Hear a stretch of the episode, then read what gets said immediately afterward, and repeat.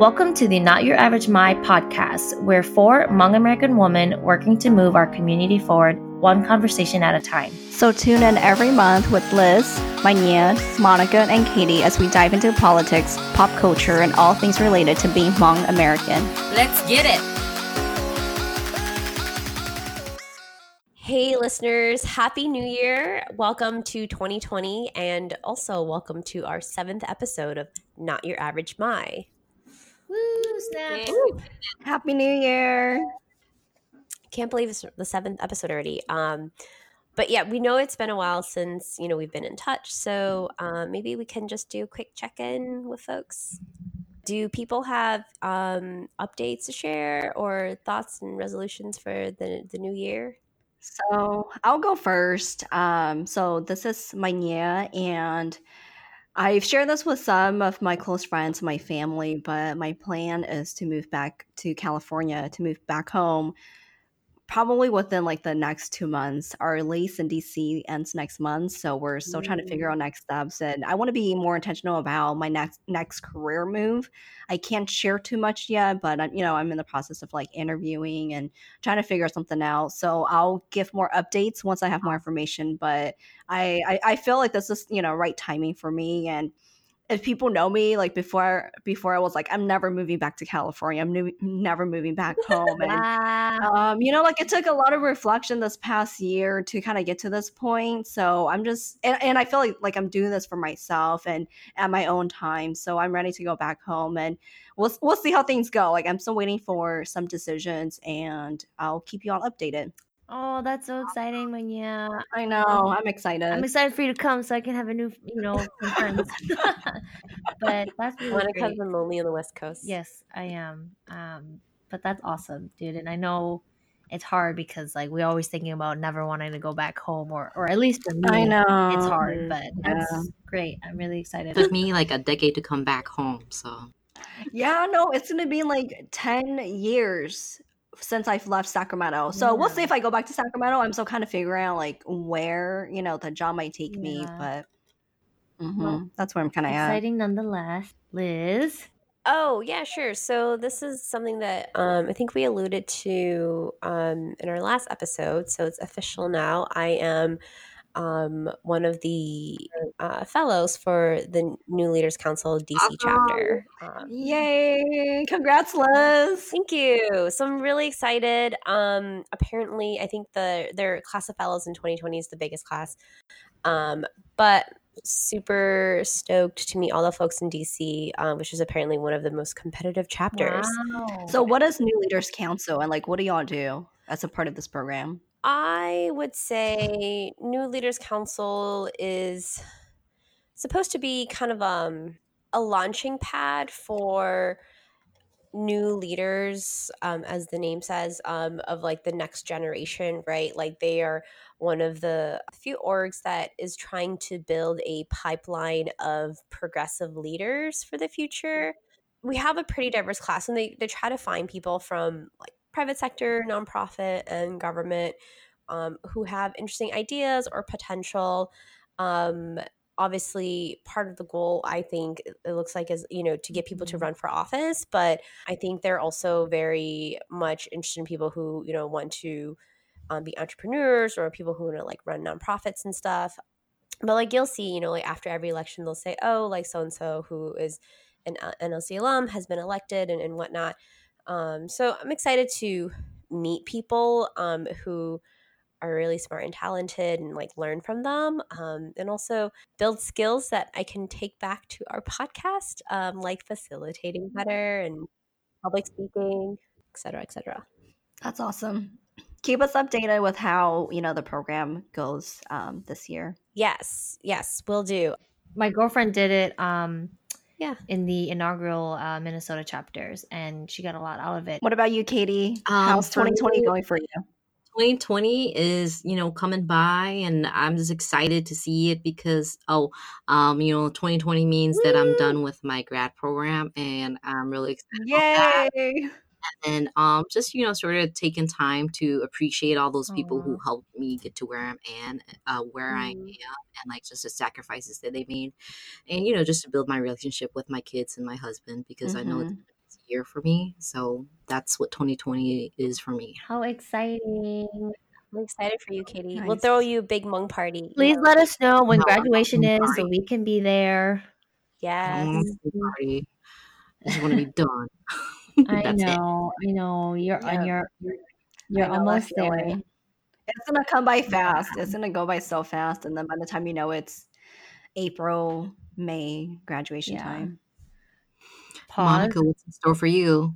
Um for me, speaking of grad school, well, after I think like two years, two and a half years, two years of preparing and you know studying and going through the cycles of like failure and acceptance, I just got notice, I guess, from an MPA program at Berkeley, and I got in. So Yay. yeah, it's I know. I'm so excited for you. You're Oh gonna my be a God, I golden know, bear, now I just like I me.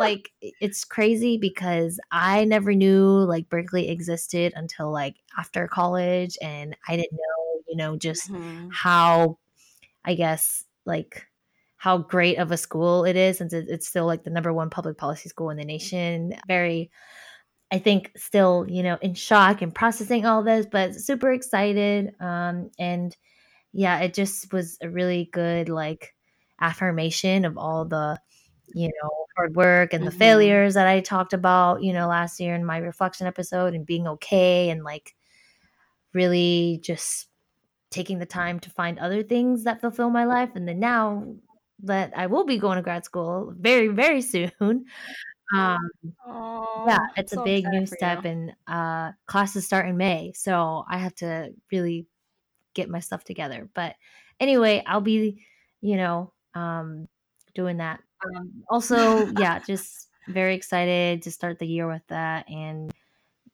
it reminded me to you know be really grateful for the support system i have like especially you ladies and you know Manya and everyone else who really helped me get here so um very grateful Oh, you're welcome. You deserve it. And, you know, like, I think everybody echoes this, but, you know, we're just so proud. And we've seen your journey of like studying, preparing, Mhm. applying, and it's freaking hard. Like, it's such a hard cycle to go through. So we're just really proud Thanks, of you. Yeah. And Congrats. you know that like moment of failure only makes this victory so much sweeter. Oh yes, Mhm. I don't. Oh my Yep. gosh, yeah. You, I, I am still like in no words to describe the feeling, but very excited. very, yeah, just very grateful. It's So very, very well deserved. I mean, you worked so hard um, because it's hard mm-hmm. working and then also applying for school and studying and stuff. So thanks, y'all. It's been a long time coming, so I appreciate it. But yeah, I mean, wow, it sounds like 2020 is off to a great start for us, ladies. yes, and and hopefully, you know, it has a lot in store for for us and all of you listeners out there. Well, that sounds like a really interesting um, break or beginning of 2020 for us. What about you, listeners? How about you guys DM us some of your exciting news or, you know, write us on Twitter so we can check in with you guys too and share your stories. Um, as you guys know, we're going to go ahead and dive into our seventh episode of gun violence and gun policies. And I know that it's a really dark subject or hard, it's hard to talk about, but it's, you know, reality and it's something that's been going on in our community. So we're going to go right into that.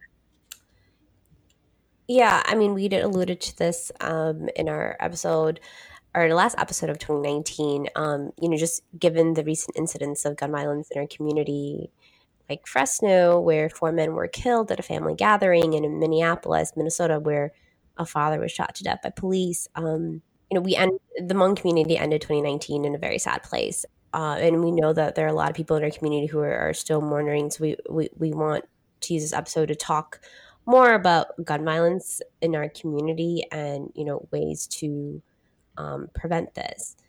So I'll I'll give a quick recap of um, the mass shooting that happened in Fresno. You know, if you haven't seen this on the news, I'm sure so many folks have. But this past November, there was a mass shooting in Fresno where two gunmen with semi-automatic weapons opened fire during a, a Sunday football watch party, and you know, four Hmong men died and six were injured. So quickly after this tragedy, you know, we realized and we really saw that the media capitalized on this. So, for example, like CNN sarcastically called this tragedy a milestone for the Hmong American community. You know, quote unquote, like our first mass shooting, right? Um, you know, because gun violence has become so daily or common within uh, with uh, in our country. So, also like during this time there weren't so many deta- details that came out but some speculated that gangs were involved in the mass shooting and then the city of fresno developed um, an asian gang an asian gang task Mm. force to find out the suspe- suspects um, so earlier this month in january we received more information. Like recent information came out that the shooters are actually part of a gang called Mongolian Boy Society gang, and they attacked the home because they thought that you know rival Asian gang members were there. And you know, I want to make it clear that the victims are not mm-hmm. gang members or were not gang members at all. For me personally. I still think that the creation of this Asian gang task mm. for- force gets very problematic, right? Because you know when in- violence happens or when a Hmong-related violent incident happens, like people automatically assume that it's gang related. And then when we got this mm-hmm. information, like for me, I'm like, man, our worst nightmares came true because the shooters are part of a Hmong gang, and people will see that, oh, this gang is this incident is gang related. That Hmong folks are so violent, they're so part of gangs, like the '90s. And to me, I'm like, you know, I am so protective of, of our community, and I mm-hmm. want to control the narrative about our community so that it's not a single narrative. And you know, I I, I kind of see this kind of like when a mass shooting happens, like a you know somebody who's Muslim might be afraid that the shooter is Muslim Yeah. and hopes that the, the shooter is a Muslim, right?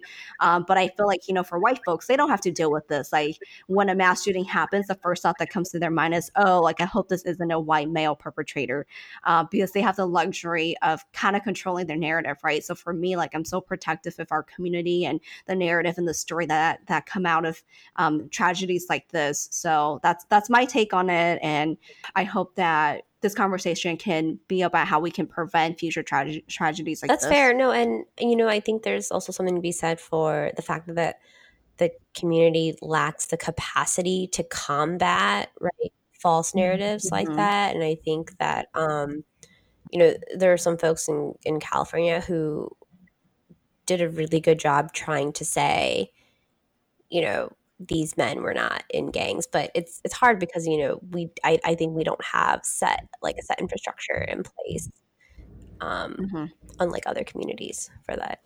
Yeah. No, I mean, I, I completely echo Manya, and I think we were all feeling the same way frustrated, angry, and of course, like hurt and disappointed, especially with how, especially how, like, all, you know, mainstream and local, like, media sources reacted to it and coined this sort of as, a, right, as the milestone for the Hmong community, as if we aren't affected by all mass shootings. Like, to me, Mhm. I'm like, Mhm. when there is any sort of mass shootings, you know, Hmong people feel it, all people feel it, right? Like we're not just affected only when it affects Hmong people, you know? Like to me that that was like so fucked up because it's like we're we're impacted by all of this. That's why, you know, I I, I don't know if we I don't remember if we talked about this, but I actually redlined and edited that CNN headline, right? And, and my post went viral because of the content that I had. And I wrote that actually the Hmong community is suffering from um, another failed American policy, which is you know the lack of gun control. And and my post went viral obviously because I talked about gun control. You know, it, it just reminded me of how like how belittling it was of the situation and like anyway it yeah i totally hear you manya and like i think my frustration and a lot of others um are the same with yours But Monica, maybe we could talk more about the response you got, right? Because some folks were like, "No, like we don't need, you know, gun violence protection measures, right? Like we don't want gun control laws."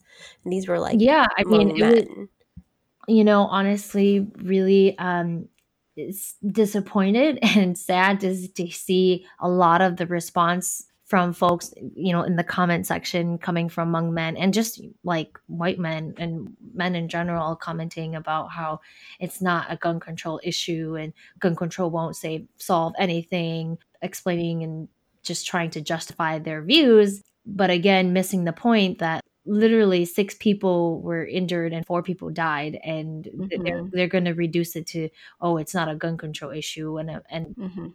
But on the flip side, I did see my post was shared over a thousand times, and I think a lot of those shares were in support of my view and my my argument that it, it is a real issue. And I and I I had a lot of, of my friends and peers checked in on me um, just because it was so overwhelming. And um, a lot of people were just, Sure, you know, very sure. Good. supportive, encouraging, and said, you know what, like we totally agree and we hope you're okay. Like thanks for speaking up. And that yeah was really affirming because um, i think people do care. People do know that it's a, it's a real issue in our um, not just in the Hmong community but in in our our whole community.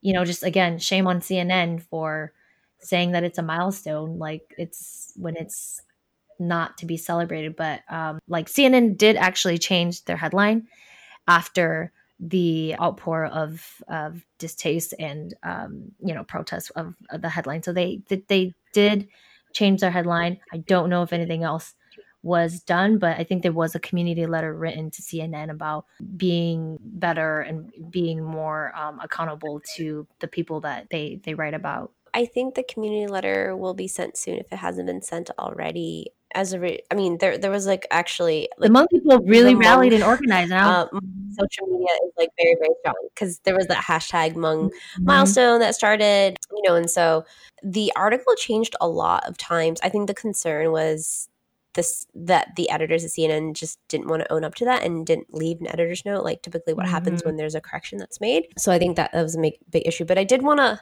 unpack this further because um, you know, I wanted to bring in one of like the I guess I would say maybe accomplishments of um, the Black Panthers in California was, um, you know, California struck down its open carry laws because the Black Panthers marched at the state capitol with like guns. You know, because I think historically, right, like people of color have not trusted law enforcement, and they they they have said they own guns because they know protect themselves, right? And a lot of people live in communities that are unsafe. So I wanted to unpack that a little bit more, right?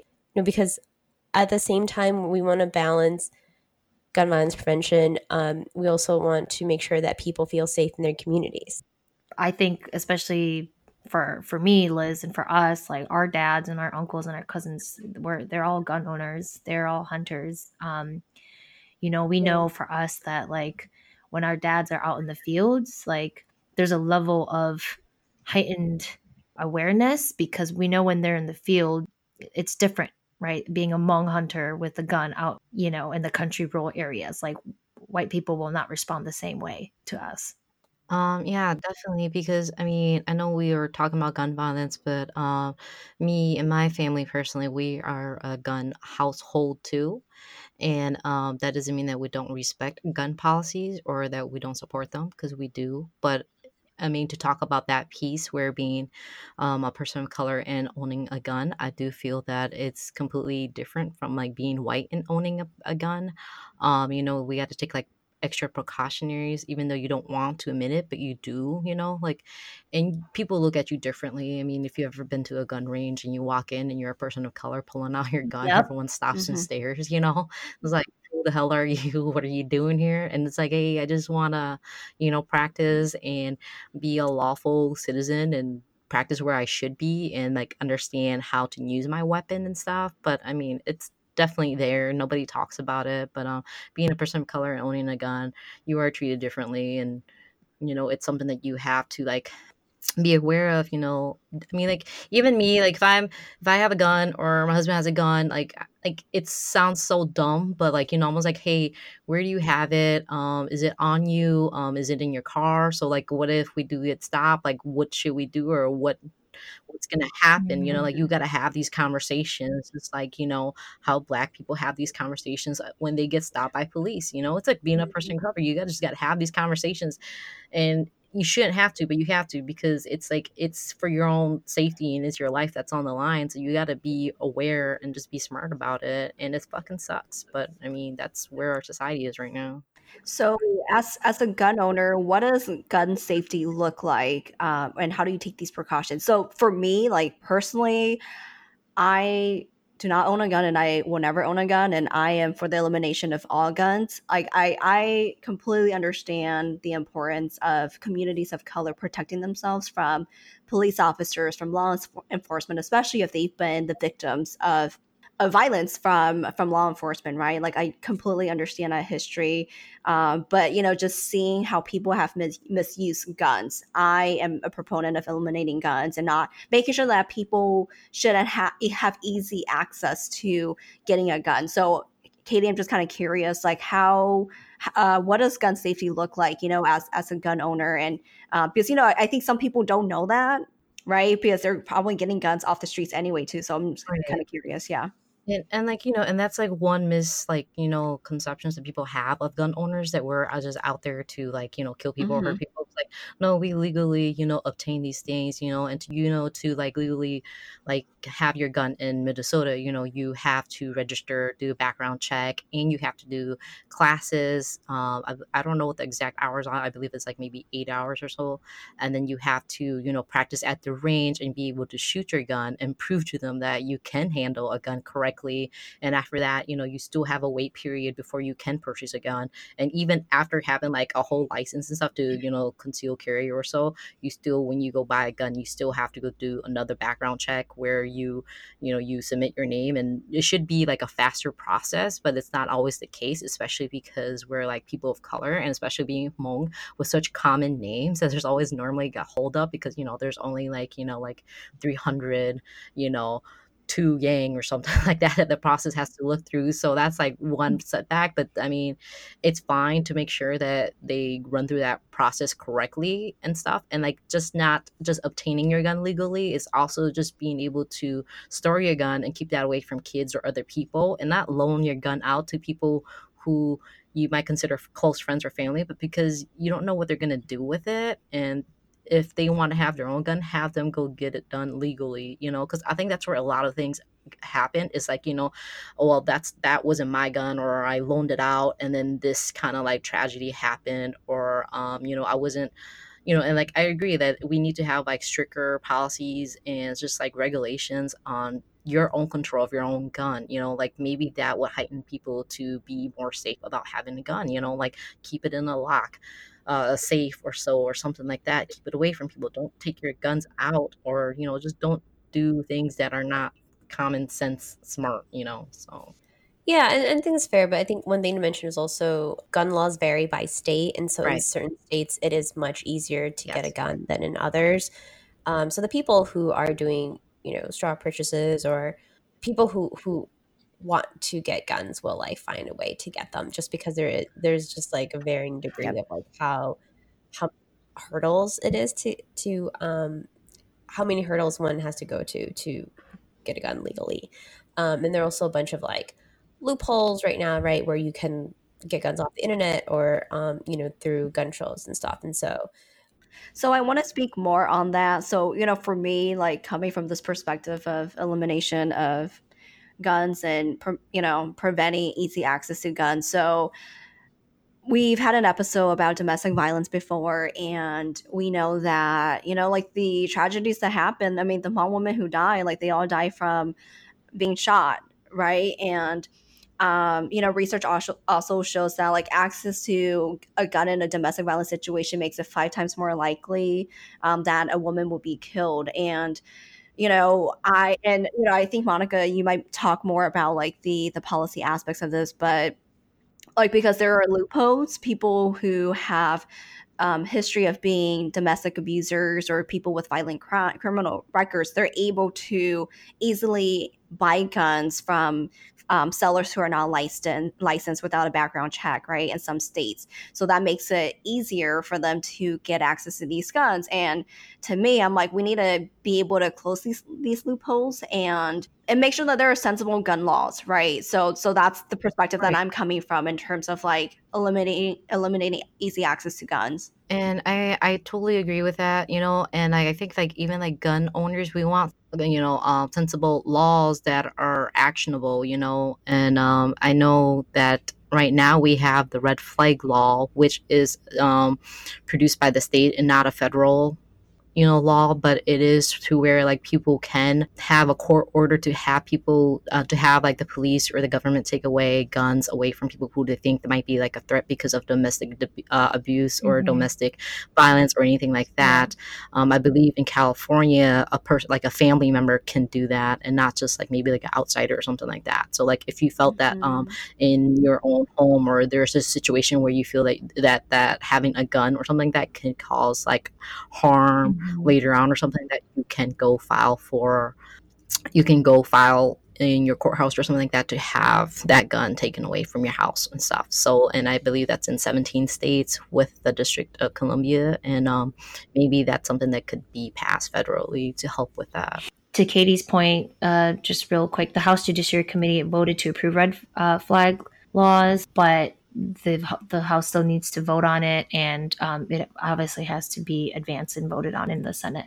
But yeah, like you know, to Manya's point, the red flag laws are one way to close the loophole, and especially um, in regards to victims of abuse and being able to report and get a court order for their perpetrators to have their guns taken away. But uh, you know, on the flip side, there is another you know downside to this is that not like the responsibility will then fall on um, you know law enforcement officials. Mm-hmm. and to be honest a lot of law law enforcement officials don't support these types of laws because they think it infringes on um, you know people's second amendment rights right? So um, what happens then right? And i was talking with um, my partner nick about this like what happens when the responsibility lies on law enforcement but they also are not enforcing it. So that's some, another hurdle that I that I see, you know, proponents like us will will have to face because if the laws are there and our our our officials, you know, are refusing to enact it, then who does responsibility lie on?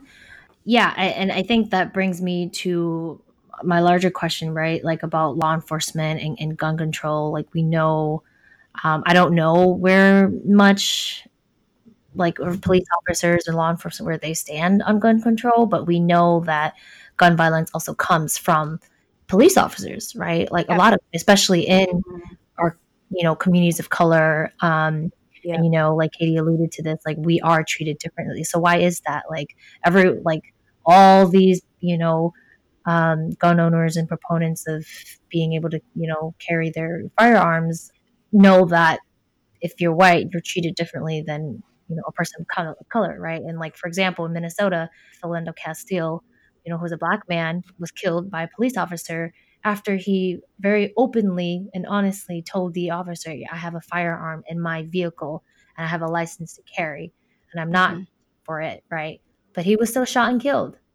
You know, it's it's crazy to me, like why people ask like you know why black people and brown and you know brown and other communities of color are upset when things like this happen because time and time again you know people like are dying at the hands of the police you know through gun violence but no one really looks and stops to think about how that's that's also like gun violence. Well a part of that i think is just you know a lot of our community members their first reaction is not to build coalitions right? And and to think about the issue because you know like on on the internet there were Hmong folks saying oh you know like maybe he deserved it you know like maybe he was also a threat right? Um i mean i'm reading the articles about this father in minneapolis who was shot like multiple times by police officers um you know some of whom were like involved in other shootings and who've shot other people um and yeah, there were like I think over a hundred sh- like shots found in, in, the house. Yeah,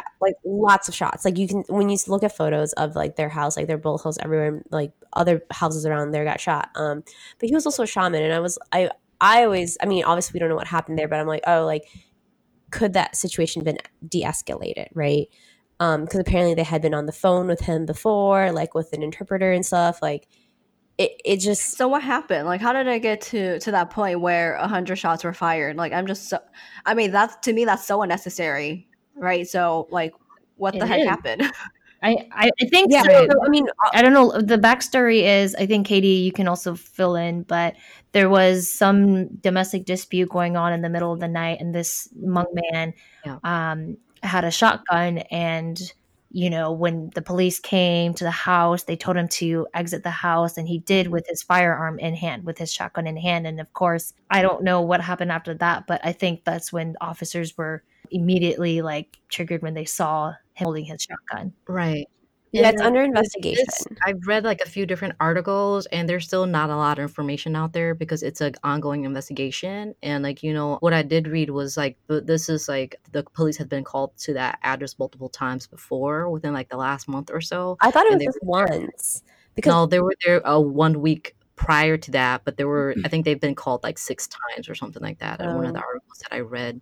And so like so like there has been some kind of like build up to this, and then um you know this was like right after like this is like three in the morning or so right after that, and then um you know I believe there was like some kind of like negotiation going on. I don't know the exact details, but um and then he did end up coming out of the house and then um you know shots were fired but i'm not sure if he fired shots first. I've read that he had did and i read that he didn't because there's not an official report yet so i yeah, can't no, really well, that. that's the crazy thing. So the um, Minnesota Bureau of Criminal right Apprehension is investigating this, and right. they are in the middle of the investigation, but they did put out a statement saying he had fired first, which to right me, again, goes to an issue of media coverage because to me, extremely problematic when there's an ongoing investigation and the BCA decides, oh, like we need to get it out there that this guy shot 1st Mhm. I mean, that's right crazy because, right, like you don't know the whole story, but you're going to yeah say, by the way, he shot first. Um, I think that's I mean, because they're trying to defend and justify the police officer. There's not really like you would think that there would be a lot of coverage, but there's it was like like maybe like the first week that it happened, but there hasn't been anything since then really. And like you know to explain the hundred shots, like my only explanation about that, and I'm like I said, I'm not no mm-hmm. expert, but then there was like about like maybe like six to nine police officers on site when this happened. So if everybody fired like ten shots, that's the only way you can get up to like a hundred or so. I mean, if you mm-hmm. do the math and everybody fired their gun, and like like i said i don't know what happened and i'm not trying to put fault or you know give credit to anybody for what happened but i mean that would be my only way to explain why there was like a hundred shots was because if everybody there fired 10 shots then we would be at you know 100 Yeah, I don't know. I still think it's unnecessary and crazy. And because, like, you know, of those 100 shots, like, someone else in the family could have been injured or killed. And, Mhm. oh and like, definitely yeah you know, like, this is exactly the things that, yeah like, Black Lives Matter protesters and, like, uh, you yeah know, the like the Black community has been fighting, like, to change. Police officers are trained to kill, not trained to de escalate. Which, right and i think like more crisis intervention could have been put in place but like i said i wasn't there and i don't know what happened and that's the hard part you know it's like what we read from the news and you know i mean I, I think it sucked, you know, but I mean, that's like another, and that's the sad thing. It's just one more story to add onto like being a person of color, you know, like that's just one more tragedy we have to face. And, you know, this wasn't like the only big case here in Minnesota. We also had the Fong Lee case too back in 2006. And his case was even more like suspicious and more, um, it should have been had like you know, just more attention to that, but no one really talks about that. And I'm not sure if you guys are familiar with that yourselves, but Mhm. Yeah, I mean, I mean, I think Yeah, Fong Lee basically was a young Hmong man who was being chased by the police and was shot and killed by a white police officer in the back when he was running away because the police officer thought he had a gun on him. Only when they, you know, shot and killed him, found that he didn't have a gun on him. Well, there was a gun on scene, but the crazy part about that gun was that that gun was actually um, the police officer who came on site right after it happened. That police officer wrote about that gun in a burglary case that happened two years ago too. So like a lot of Yeah. the like a lot of the problem was that like they thought that maybe the gun was planted, and you know, I mean, Yeah. he was a 19 year old kid riding his bike, and then you know the police started chasing him. So what did he do? He ran. You know, like what would you do? This is not like this is like broad daylight. This is like you know maybe like 7 p.m. at night. You know, at the end, it's not even like mm-hmm. he was out there causing trouble or doing anything. He was literally riding his bikes with his Yep. group of friends, and he started being chased. and He ran. What? What? A, I mean, he's 19, but that's still pretty much a kid. Yeah. You know, I mean, Yeah, what no, do you do when you're totally. scared? You run. and yeah and then like, that police officer had like a lot of other issues that came after this case too so um i believe in like 2010 he was indicted on like uh, uh excessive force used on a juvenile and he had like some domestic dispute mm. and then the gang task on had like a lot of questionable issues too because they had like missing evidence and then they had um just like a lot of like shady stuff going on. So, I mean, you know, he built himself up a case too. And I believe that that case should have been retried. And like, I believe that it was like a unfair outcome for his family yeah. and that's just like yeah another sad narrative that we have to deal with with all this like shady stuff happening all the time it's so hard for people of color to trust their own government officials because it's like you know they turn on us all the time and stuff and yeah. you know i don't know why people have guns you know people have many reasons why but mm-hmm. that could be a reason why and i could see the valid reason behind that you know i mean that's not a reason why i have a gun but uh you know i mean like that's could be theirs and that's justifiable enough mm-hmm. you know so. yeah i think that the conversation about gun violence prevention is so nu- nuanced because there are right. so many things that happen that result in gun mm-hmm. violence right like mass shootings is just one of them like i mentioned the fresno mass shooting incident but gun violence is so much more than mass shootings although in the media we hear like uh, we hear about mass shootings and and then another mass shooting happens right and there are continuous tragedies and and then we have like domestic violence related incidents where victims are shot by their partners and then we have suicides where you know folks who have access to guns like can easily kill themselves right so to me like gun violence is so when we talk about gun violence prevention like it's so nuanced and it's so hard to to think about this one solution yeah. but i think for me personally like it's to be able to reduce access to dangerous weapons right? So i'm kind of thinking about like mass shootings. I'm thinking about situations between domestic partners um, and then requiring universal background checks without loopholes instituting waiting periods especially for folks who are thinking about killing themselves. Like if there is a waiting period they might have that time to seek help or they might have that time to kind of think about the decision to harm themselves. So so i don't know i don't know about what you all think but to me like those are the kind of like the solutions that I can think of, especially when I think about how to prevent gun violence in, in, in the examples that I gave. I mean, I I think I completely agree with all of those points, Manya. I think that's what for us or for me, like what we're pushing for, right? If we are going to ensure that all gun owners are treated the same, regardless of your if you're white, if you're black, yeah. if you're you know of, of your race, and then two, yeah, making sure that you know these automatic like weapons are not readily available on the streets to prevent mass shootings you know like everyone talks about how california has some of the strongest gun laws yes but they forget that nevada is right next to us and you know like the gun laws there are like so lax so yeah someone can just buy a gun in nevada and drive it over to california and commit a, a mass shooting which is exactly mm-hmm. what happened at the gilroy um, shooting in you know san jose like this past in last year in mm-hmm. 2019 so you know people forget that like it, you can easily get guns or like at the gun shows where you can buy a gun at a gun show without um, having a background check. You know congress just um, introduced a bill to close that loophole. But um, I, I, think you know there are a lot of things and we can talk we'll talk about that. But for me i think the one thing that our communities can do now is like really showing up and building solidarity and you know building coalitions with the black community that who has been doing this for forever now right? Who has been protesting at least police violence right for a long time now and not only asking for justice when it affects like our community like we should be asking and seeking for justice when it affects other communities too. Like i think it's great that you know we're we rallied for Fong Lee and we rallied for or people were asking questions about getting justice for this, you know, recently old Hmong man that was killed. But like, where are all the Hmong people when all these black people were being killed? You know, like I, I just think we need to be better about that, and we need to not only ask for justice for Hmong people, but also for every everyone else, especially black communities that are being impacted by it.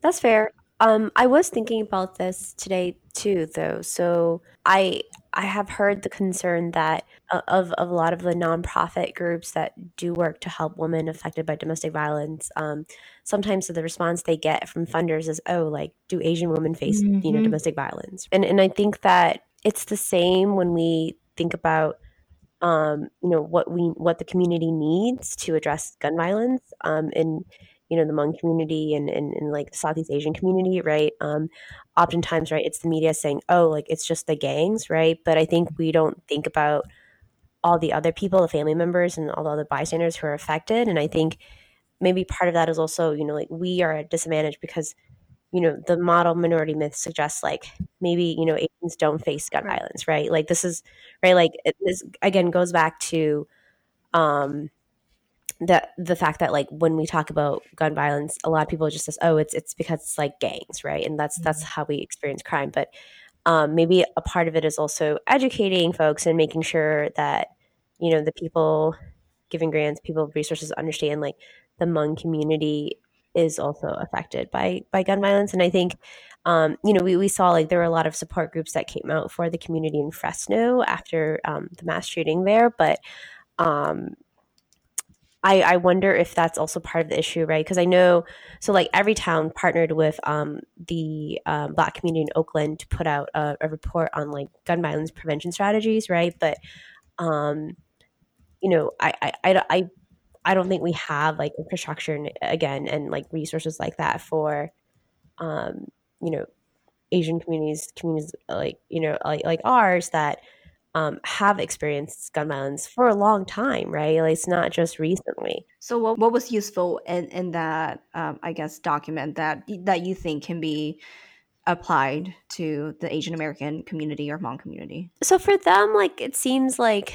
they have a strong infrastructure, right? Like their faith leaders um, were big or big structures it, are um, you know uh, leaders in in saying hey like there's there's a problem in our community and like we want to solve it. And i don't i don't know if we have that in our community right? There are some community organizers and there's like 18 clan council but i don't know if they've embraced this as an issue that our fam- our, our our community faces right? Because like when we when we talk about gang violence and like gun violence related to gangs like people are embarrassed right? And then um you know when when people get shot by officers like it's it's a tragedy you know it's it's not like i don't know if if our elders see the system. Well, yeah, because I mean, I think, and mm, like I agree, I agree with Liz, right? Mm. Like it's like it's so new still. I mean, it's not like new, but it's like it hasn't be, like it's not a feature issue within our community to where like we're addressing it from all angles and trying to build like a mm-hmm. community around it to support it. And that's like the difference between us and the Black community is like they have that community and they want to work on this.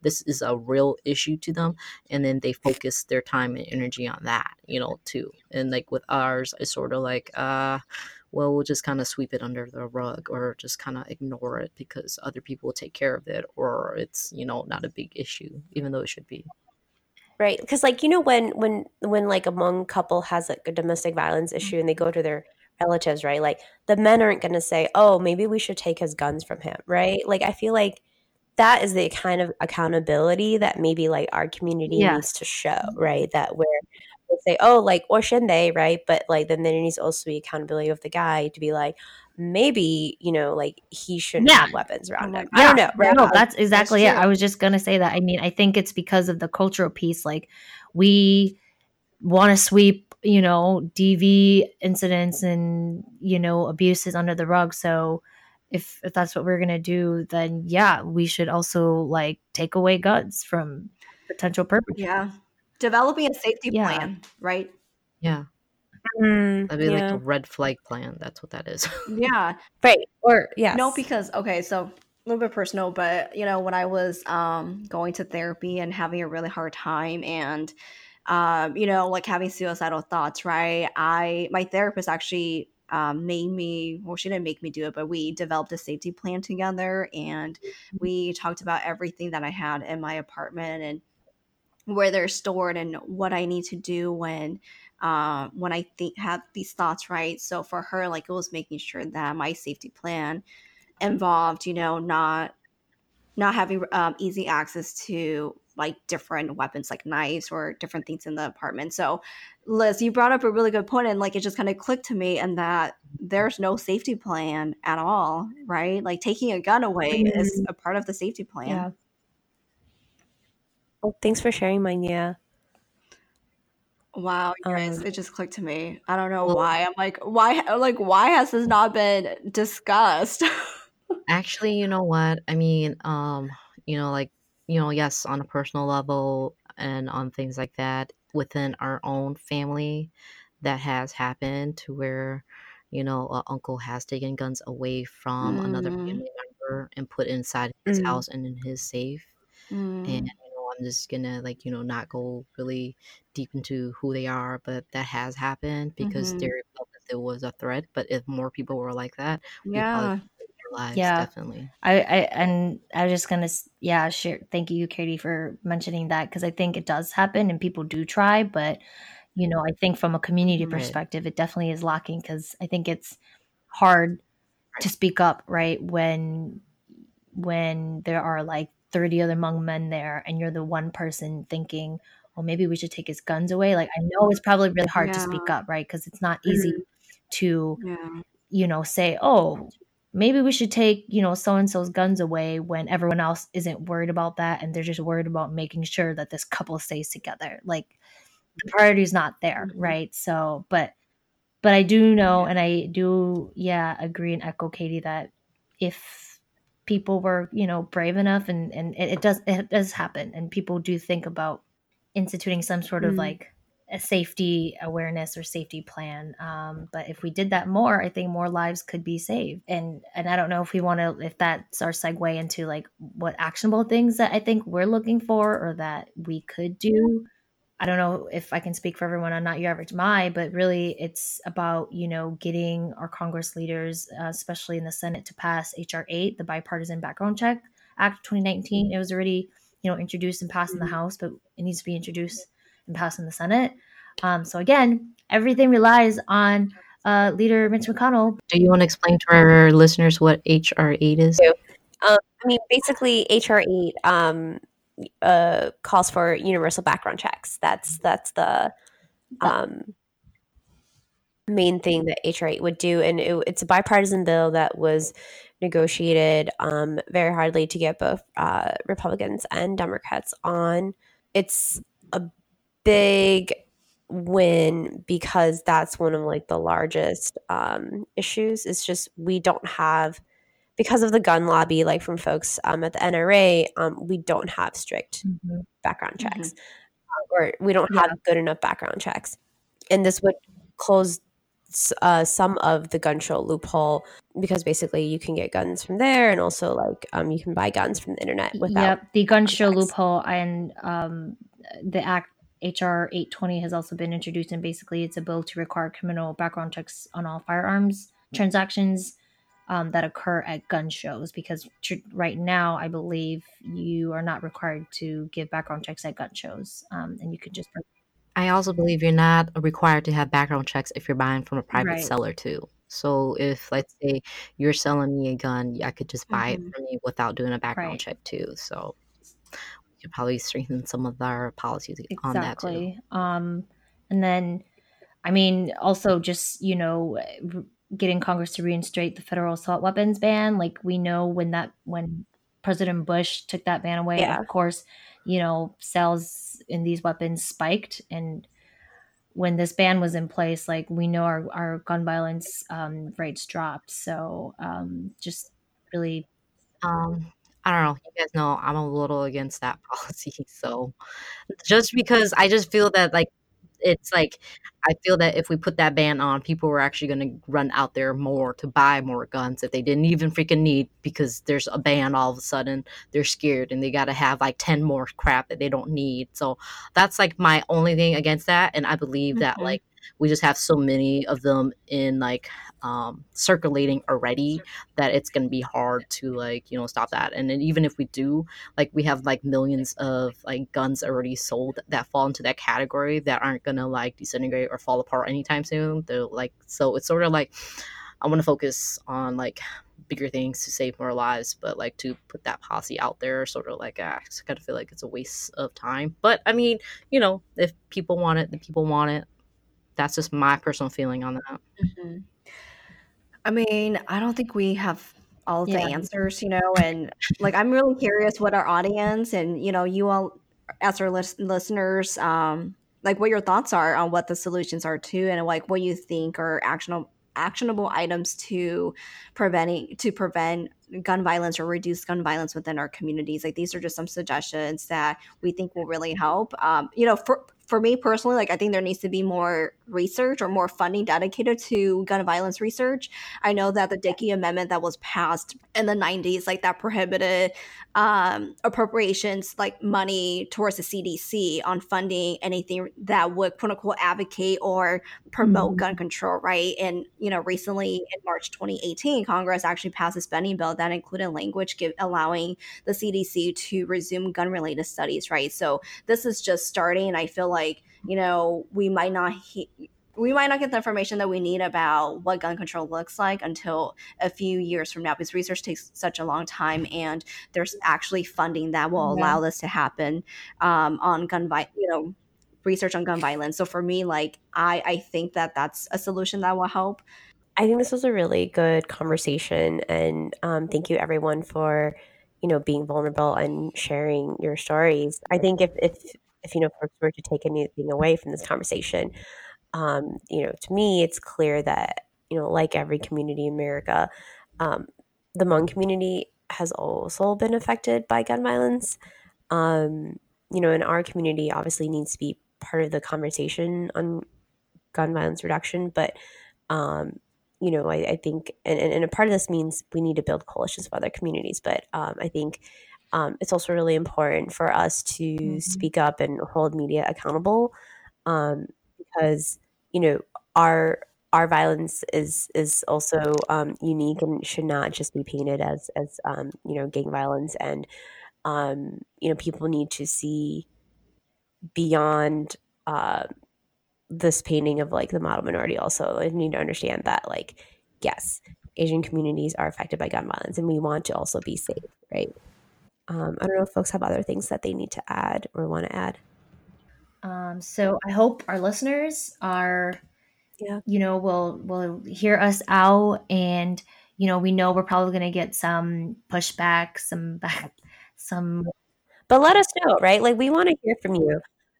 Yeah, but yeah, we want to hear from folks on what they think, and honestly, you know, it's like what Katie said um, we and what when Manya said that we know it's a nuanced issue and it's it's not black and white and there are a lot of different issues that relate to you know gun control gun violence prevention. So yeah let us know what, what y'all think. All right. Thanks everyone. Thanks for listening y'all. Bye guys